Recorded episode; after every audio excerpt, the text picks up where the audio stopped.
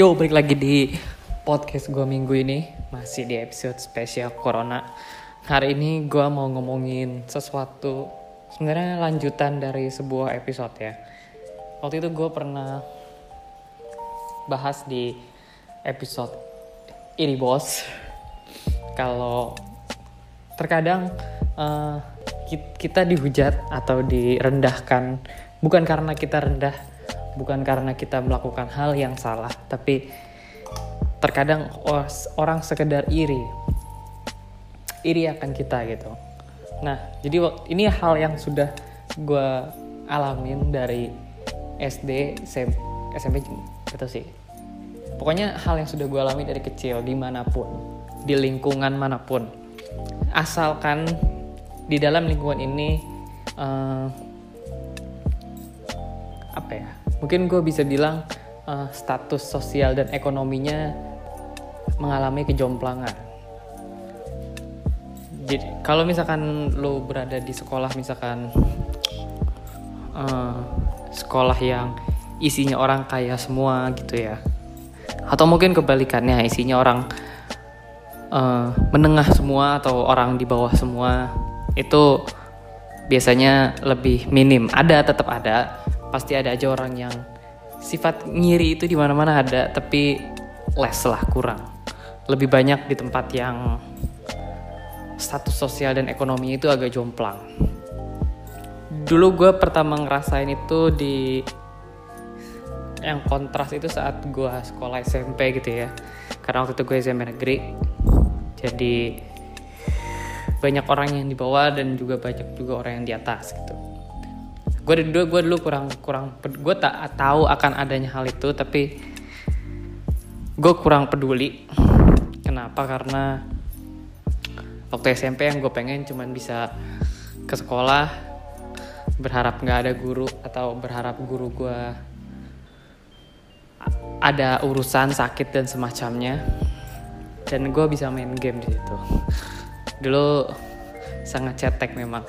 SMA ada tapi nggak begitu banyak karena uh, ke SMA gue cukup karena waktu gue, gue pindah SMA swasta gitu ya gak negeri lagi.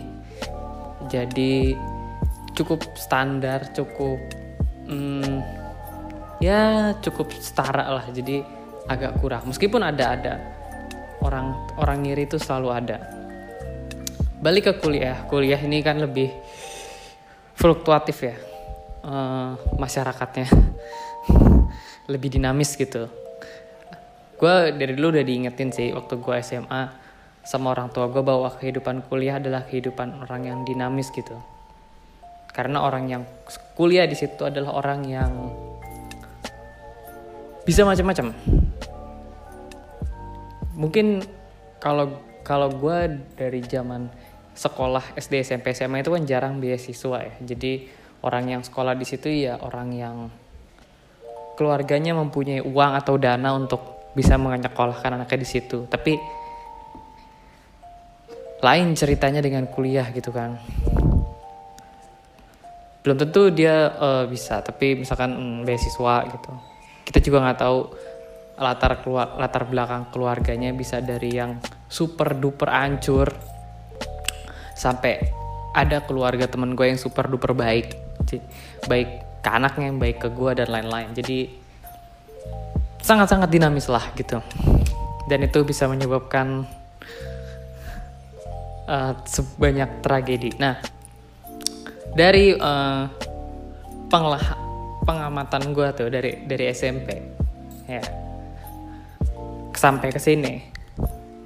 Kemarin gue ngomongin tentang gimana cara kita nanggepin hal tersebut dan apa sih yang terjadi gitu? Gue udah bahas jadi gue gak mungkin bahas lagi gimana cara nanggepin dan apa sih yang terjadi. Tapi gue mau di sini gue mau nerangin kenapa bisa seperti itu. Kenapa bisa terjadi seperti itu? Alasannya adalah privilege hidup. Seberapa effortlessnya diri lu untuk menjalani kehidupan sehari-hari. Biasanya itu yang diiriin. Maksudnya apa sih? Privilege hidup ini adalah bahasa yang gue bikin sendiri nggak tahu udah ada di KBBI atau gimana atau mungkin sebelumnya udah ada kosa katanya uh, jadi privilege tip ini gue tadi gue bilang seberapa effortlessnya lo dalam menjalani hidup ya hidup itu kan penuh dengan stage penuh dengan stage. Dan setiap stage itu lo selalu harus punya effort untuk lompat ke stage-stage tersebut. Tapi kalau misalkan uh, hidup lu sangat effortless untuk melompat ke stage tersebut semakin effortlessnya diri lu semakin mudahnya diri lu untuk lompat menurut gue itu uh, bisa menjamin kemudahan dalam hidup lu gitu kan. Gue kasih contoh aja daripada bingung. Misalkan gini stage stage stage stage stage, stage.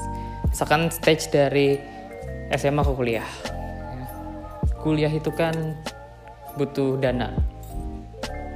Kuliah itu butuh dana yang gak cuma buat kuliah tapi buat hidup kalau lu kos misalkan uh, dan biaya-biaya tersebut gak murah ya apalagi kalau lu kayak gue gitu dari Bekasi misalkan Jakarta yang notabene-nya Jakarta lebih mahal kebutuhannya daripada di Bekasi.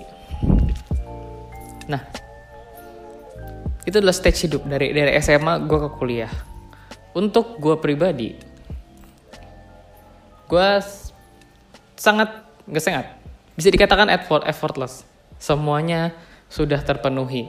Hidup gue tinggal kuliah dengan baik, dapat IPK yang tinggi, pulang, main serah ya. Adapun orang yang effortnya di atas gua, mereka harus, hmm, let's say duitnya cuma cukup buat kuliah, buat main nggak ada. Mereka harus cari kerja part time untuk mem memenuhi semua biaya main hidup mereka di sana. Selama mungkin part time selama weekdays gitu jadi weekend bisa main. Atau gimana? Gue nggak ngerti. Atau mungkin jualan. Gue juga nggak paham. Banyak yang mereka lakukan. Atau mungkin ada lagi yang effortnya lebih di atas di, mereka harus bekerja juga untuk menghidupi biaya kosnya nggak punya nggak punya duit kos jadi cari kos yang berdua sama temen misalkan biar bisa patungan atau mungkin dia bekerja lebih ekstra untuk bisa bayar uang kos. Nah, tapi ada juga orang yang mempunyai effort di bawah gua. Orang yang bahkan uh, let's say misalkan tinggal di apartemen bagus dengan tiga kamar misalkan. Ya, uang jajan berlimpah gitu. Bisa bolak-balik ke Amerika setiap bulan segala macam. Ada ya ada. Kalau dikalkulasi ya tapi nggak gitu sih. Mungkin kayak gitu cuman gue nggak tahu. Jadi effortnya itu beda-beda. Ada yang effortless banget smooth gitu. Mereka kurang ngapa-ngapain nggak ngapa-ngapain juga bisa uh, mendapatkan hasil yang sama gitu ya. Ibarat kata hasil yang dikeluarkan sama effortnya berbeda gitu. Bisa sama bisa. Gue sudah melihat itu dari zaman bahula gitu ya. Misalkan orang yang mempunyai otak yang bagus banyak teman-teman gue yang uh, ranking-ranking dari gue SD gitu ya. Kalau gue tanya lu belajar enggak? Les pun enggak. Mungkin les iya tapi biasa aja gitu. Kan ada anak yang kayaknya 24 24/7 hidupnya cuma buat belajar gitu ya. Tapi ini enggak. Ada yang bahkan gak les. Dia cuma memperhatikan apa yang diterangkan di sekolah. Dan ya net dapat 9 dapat 10 dapat 8 sementara ada orang ya kayak kayak gue misalkan. Gue gue punya kesadaran diri bahwa kapasitas otak gue di bawah dia gitu. Jadi kalau gue ngelatin guru doang nggak ngerti. Gue butuh trik-trik dulu tuh apa sih kalau lu kayak bimbel gitu suka dikasih kayak hmm, rumus cepat gitu kan. Pokoknya kalau kayak gini kayak gini langsung aja kayak gini gitu. Biasanya apa sih kayak gitu? Biasanya di kimia ada di matematika ada di fisika juga ada. Pokoknya kalau udah kayak gini nih langsungin aja nggak usah dihitung lagi selesai. Oh iya gue butuh butuh gue butuh yang kayak gitu kayak gitu. Dulu temen gue enggak pokoknya dia ngatin guru aja nih. Mau dikasih rumus panjang juga dia apal-apal aja. Itu privilege hidup itu privilege hidup dari sananya dia udah lebih pintar dari gue kayak gitu. Itu sebuah sesuatu yang hasilnya sama nggak? Mungkin sama. Mungkin ada satu ulangan yang gue bisa dapat nilai 8 dan dia juga dapat nilai 8 tapi effortnya beda. Gue harus belajar gue harus les gitu sementara dia cuma bisa belajar dia belajar di sekolah doang. Atau mungkin ada orang yang dapat nilai sama atau bahkan lebih kurang 7,8 tapi effortnya lebih banyak gitu. Dia belajar les. Di rumah tuh diulas lagi. Besok pagi tuh dia ulas lagi sebelum berangkat. Ulangan dapat 7,8 lebih kurang kan? Daripada orang yang cuman mantengin guru gitu ya. Sampai rumah dia main game malamnya main game. Pagi-pagi dia bangun agak siang bodoh amat. Bahkan nilai dia lebih besar dari sini apa? Dari sini gue udah sepertiga podcast. Kira-kira apa yang bisa diambil dari podcast gue hari ini? Satu terkadang hidup gak adil. Dan terkadang kita harus megap-megap untuk bertahan hidup dan melakukan sesuatu. Itu. Terus kenapa kalau hidup gak adil? Ya sudah. Pilihan lu cuma dua menerima dan mencoba mengimprove diri lu. Dan endingnya juga menerima. Tadi ya gue bilang ada orang yang misalkan dengan mudahnya bisa mendapatkan misalkan pengen dia gampang dapat cewek cantik kenapa? Karena dia ganteng. Karena dia mempunyai duit yang banyak gitu misalkan. Sementara ada orang-orang yang ganteng enggak duit banyak juga enggak. Bahkan pupus untuk mendapatkan cewek biasa aja mereka harus memaksimalkan personality yang humoris ya. Dan perhatian dan bucin dan lain-lain. Simp tapi ada orang yang effortless banget gitu. Kalau lo ngelihat fuckboy fuckboy gitu kan effortless banget ya. Tiba-tiba cewek mau. Tiba-tiba cewek mau. Tiba-tiba cewek nerima muka gantengnya dia itu privilege hidup. Gak adil yang gak adil memang gak adil. Dia lebih gampang diterima sama cewek karena dia lebih ganteng. Itu adalah sebuah sebuah privilege hidup dia bahwa dia lebih ganteng. Adil? Enggak terus kenapa? Ya lu punya pilihan di sini. Lu pilih menerima ya sudah tandanya gue bisa cari gue dengan gue yang begini gue akan cari cewek yang levelnya di bawah dia. Atau lu bisa mengimprove diri lu terserah lu mau ngapain. Gue udah bahas di episode sebelumnya kalau nggak bisa aja lu misalkan lebih pintar. Misalkan lu menjadi orang yang lebih kaya gitu lu lebih sukses nanti. Lu tiba-tiba bisa bikin 10 perusahaan PT direkturnya atau mungkin lu bisa jadi gubernur gitu kan. Atau jadi wali kota muda lah. Umur 26 jadi wali kota. Siapa yang nggak mau? Bisa juga tuh cewek kelopak-kelopak. Hmm. tapi kalau enggak gimana? Kalau lu sudah mengimprove diri lu dan tuh cewek nggak mau. Atau tuh cewek tetap milih cowok yang ganteng. Atau mungkin lu sudah mengejar levelnya dia tapi nggak kesampaian. Dia punya 10 perusahaan lu cuma punya 5 gitu. Apa langkah selanjutnya? Terima. Misalkan mereka itu 10 perusahaan dikasih bapaknya. sementara lu lima perusahaan bikin dari nol bikin dari kios.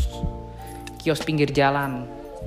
Sampai akhirnya lu bisa berubah menjadi lima perusahaan. Dari mana? Terima aja bersyukur anjing gitu loh maksud gue hidup tuh kan penuh dengan layer. Setidaknya bersyukur hidup lo nggak berada di layer terbawah gitu. Dari semua uh, dari semua perfri, dunia perfri uh, perprivilegean hidup ini gitu. Lu bukan orang yang paling bawah lu bukan orang yang bener-bener nggak punya apa-apa. Lu bukan bener orang-orang yang bener-bener zero modal gitu loh.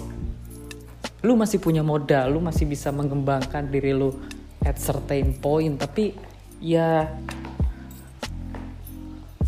lu harus berusaha lebih keras dari sebagian orang lain tapi setidaknya lu punya modal. Lu punya sesuatu untuk lu pakai untuk memperjuangkan apa pun yang lu pengen perjuangkan. Anggaplah gini deh anggaplah uh, sebenarnya anggaplah hidup lu tuh seperti otot ya. Gue itu belajar di dalam dunia fitness bahwa gak semua orang bisa mempunyai uh, otot yang sama. Itu semua balik lagi ke genetik ya. Seberapa sulitnya lu seberapa mudahnya lu. Mungkin beberapa orang di luar sana dengan mudahnya beb beb beb tiba-tiba ototnya jadi aja gede gitu ada orang yang bersusah-susah payah minum suplemen sana sini, minum susu, mengikuti training yang optimal dan lain-lain. Segitu-segitu aja. Atau per, per, pertambahannya pun nggak begitu baik gitu, nggak begitu pesat. Dis, mungkin buat manusia-manusia dengan genetik bagus hanya diperlukan let's say satu tahun sementara manusia lain butuh tiga tahun. Untuk mencapai hasil yang juga belum tentu sama. Ada yang or, ada orang gue tuh belajar bahwa ternyata sebuah obat TDs gitu ya obat steroid atau apa pun yang lo telan itu mereka juga tidak akan berguna kalau genetik lo jelek. Itu nggak akan berguna. Jadi kalau misalkan lo pakai lu telenin tuh yang namanya steroid. Genetik lu emang jelek. Ya lama. Lama. Dan dan kalau lu tanpa steroid udah bagus ya bagus. Dengan steroid lebih bagus lagi. Kayak gitu. Nah sekarang apa yang harus lakukan di saat hal ini terjadi gitu? Masa ya lu mau marah-marah? Gak mungkin kan yang lu harus lu terima adalah terima dengan keadaan tubuh lu aja gitu. Selesai. Dan work hard. Udah gitu aja. Selesai. Sebenarnya sesimpel itu. Sebenarnya semua ini sesimpel itu. Dunia ini hanya tentang bersyukur dan bekerja keras. Dunia ini sesimpel bersyukur dan bekerja keras. Sesimpel itu. Tapi apa? Tapi apa seperti yang gue bahas di episode sebelumnya, yang terjadi apa? Yang terjadi adalah timbulnya manusia-manusia pengiri. Gue kurang apa ya? Justru gue tuh sebenarnya seneng dengan banyak banyaknya orang ngiri gitu ya, karena itu adalah bukti bahwa gue mempunyai sebuah kesuksesan di dalam sesuatu meskipun kadang mereka juga skit-skit di apa namanya skit-skit di kepala gue gitu kan. Mereka bikin gue sebel dan semacamnya. Tapi ya itu dulu. Kalau gue pikir-pikir uh, itu bisa membuktikan bahwa gue adalah seorang yang lebih sukses. Gue gak bilang sukses ya. Gue hanya bilang lebih sukses. Kenapa? Karena gue gue punya waktu gue dilakukan oleh untuk melakukan sesuatu. Sementara waktu mereka habis untuk memperhatikan gue gitu. Gue punya waktu. Gue bekerja. Gue melakukan sesuatu waktu dengan waktu tersebut bikin podcast bikin konten dan lain-lain mereka mempunyai waktu. Tugas mereka adalah mendengarkan konten gue mendengarkan uh, melihat Instagram gue dan lain-lain. Untuk apa? Untuk dicemooh. Seneng nggak? Seneng. Anda komen banyak. Gue kasih tahu buat para komenters ya. Komenters banyak. Ya. atau lo mau nge mention atau apa pun lah bentuknya sekarang gini Instagram itu belum canggih-canggih amat. Gue nggak tahu di masa depan, tapi hari ini sih belum. Ya. Instagram tidak bisa membedakan apa itu hate speech atau enggak gitu. Yang dia tahu adalah traffic atau tidak. Kalau lu capek-capek ya, bikin 200 komen di Instagram seseorang atau siapa pun itu, bisa gua, bisa orang yang lu hate lainnya. Lu komen so cakep lu gitu. 200 kali. Itu 200 post cuy. Instagram akan melihat itu sebagai traffic 200 post 200 komen. Kalau gue jadi pemilik akun ya, dari sebuah semua haters tersebut itu pasti akan gue jawabin makasih satu-satu 200 kali 2 400 komen gue dapat traffic boy. Traffic. Gitu traffic Instagram gue jadi kenceng. Alhasil apa? Post gue masuk explore. Lu bikin uh, komen di channel YouTube seseorang yang buruk-buruk ya. Semakin lu bikin komen semakin traffic itu bakal semakin ditaruh di depan atau bahkan jadi trending. Meskipun jumlah dislike-nya banyak. Pedulikah YouTube? Enggak. Yang YouTube, gue waktu itu pernah nonton The Social Dilemma. Jadi yang dibutuhkan oleh seorang uh, pembuat aplikasi ya atau pembuat situs seperti Instagram, YouTube, Facebook, uh, dan Twitter dan lain-lain yang mereka butuhkan adalah berapa lama waktu lu yang lu habiskan di platform tersebut. Mereka nggak peduli itu hate, speech, atau bahkan komen yang baik-baik. Jadi selama lu setiap hari hanya menggunakan Instagram lu untuk hate speech gitu ya, Instagram gak akan peduli. Instagram gak akan peduli, dia pikirnya oh lu senang menggunakan Instagram jadi baik untuk mereka, baik untuk ad mereka, baik untuk iklan mereka. Gobloknya tuh lu di situ. Jadi kalau lu nggak suka sama seseorang online, diamin aja. Gue gue dalam hidup gue banyak nggak suka sama orang. Gue nggak suka sama artis tertentu. Gue nggak suka dengan tokoh tertentu. Atau gue nggak suka dengan siapa. Tapi gak pernah sekali dalam hidup gue gue memaki orang secara online karena nggak ada gunanya let's say orang yang lu maki nggak kenal seorang artis nggak tau lah gitu artis ya misalkan lu sebel sama artis siapa atau lu nggak kenal gue lu cuma tahu podcast gue mau ngehina gue gitu. Tiba-tiba lu ngehina gue let's say lu. Uh, pembuat podcast murah.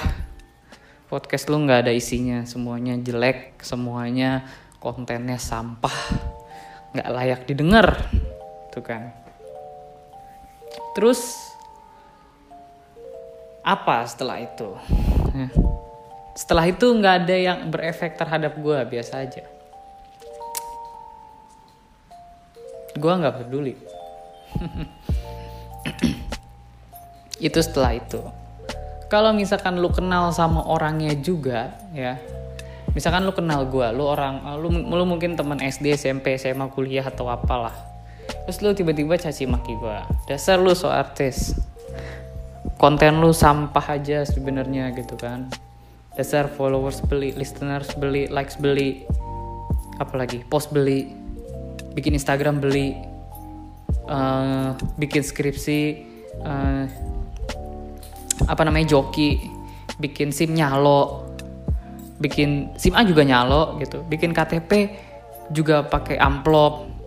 Terserah lu lu kenal gue dan lu nggak suka dengan apa yang gue lakukan. Terus juga nggak ada efeknya buat gue SIM gue masih ada di kantong gue meskipun lu bilang nyalo setidaknya gue nggak pernah nabrak orang.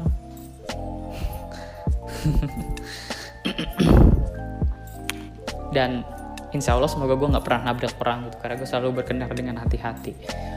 Dan meskipun lu bilang sim gue bayar biar cepet dat dat datang gue percuma membela diri gue kalau gue nggak bayar karena nggak ada nggak ada nggak ada apa namanya nggak ada buktinya. Tapi pun kalau bayar siapa yang gue rugikan? Itu. Siapa yang gue rugikan? Nggak ada. Kalau misalnya. Tapi kan gue tidak bisa membuktikan jadi gue tetap dan gak ada efeknya juga gitu. Kalau lo emang kenal sama orangnya kenapa nggak lo samperin? Terus lo tabukin lo apalah gitu. Dan jangan menggunakan quote please. Gue tuh capek dengan orang ingin menyindir seseorang butuh quote dari gue ya. quote gue itu boleh di request boleh ditunggu tapi jangan dipaksa gitu. Kalau lo ingin mukul seseorang eh, pukul aja nggak usah pakai quote anjing. Lu nggak usah pakai quotes gua.